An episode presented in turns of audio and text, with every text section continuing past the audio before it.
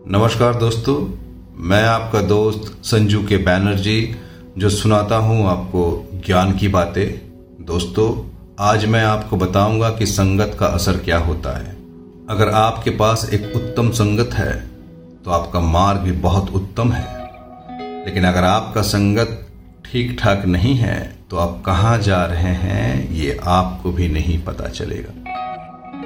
तो चलिए जानते हैं कि संगत का असर क्या होता है, इसका परिणाम क्या होता है और हमारे जीवन में किस तरह प्रभाव पड़ता है। हम जानेंगे। एक बार एक राजा शिकार के उद्देश्य से अपने काफिले के साथ किसी जंगल से गुजर रहा था। दूर दूर तक शिकार नज़र नहीं आ रहा था। वे धीरे धीरे घनघोर जंगल में प्रवेश करते गए। अभी कुछ ही दूर गए ही थे कि उन्हें कुछ डाकुओं के छिपने की जगह दिखाई दी।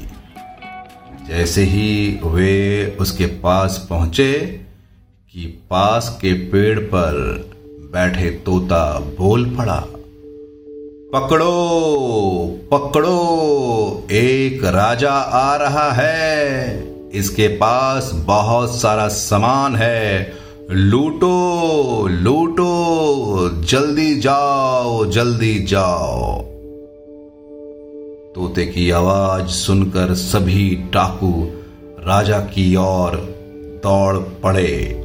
डाकुओं को अपनी ओर आते देखकर राजा और उसके सैनिक दौड़कर भाग खड़े हुए। भागते भागते कोसों दूर निकल गए। सामने एक बड़ा सा पेड़ दिखाई दिया। कुछ देर सुस्ताने के लिए उस पेड़ के पास चले गए। जैसे ही पेड़ के पास पहुँचे कि उस पेड़ पर बैठा तोता बोल पड़ा, आओ राजन, आओ।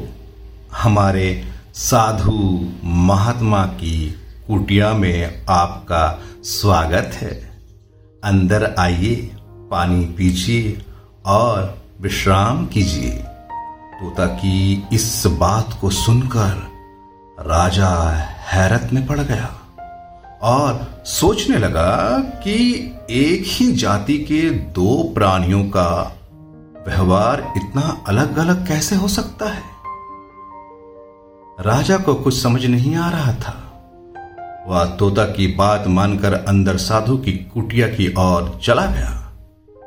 साधु महात्मा को प्रणाम करके उसके समीप बैठ गया और अपनी सारी कहानी सुनाई और फिर धीरे से पूछा, रिसीवर, इन दोनों तोता के व्यवहार में आखिर इतना अंतर क्यों है? साधु महात्मा ने धैर्य से सारी बातें सुनी और बोले, ये कुछ नहीं राजन, बस संगत का असर है। डाकुओं के साथ रहकर तोता भी डाकुओं की तरह व्यवहार करने लगा है और उसी की भाषा बोलने लगा है। अर्थात जो जिस वातावरण में रहता है, वह वैसा ही बन जाता है। कहने का तात्पर्य यह है कि मूर्ख भी विद्वान के साथ रहकर विद्वान बन जाता है और अगर विद्वान भी मूर्ख के संगत में रहता है तो उसके अंदर भी मूर्खता आ जाती है। इसलिए हमें संगति सोच समझ कर करनी चाहिए।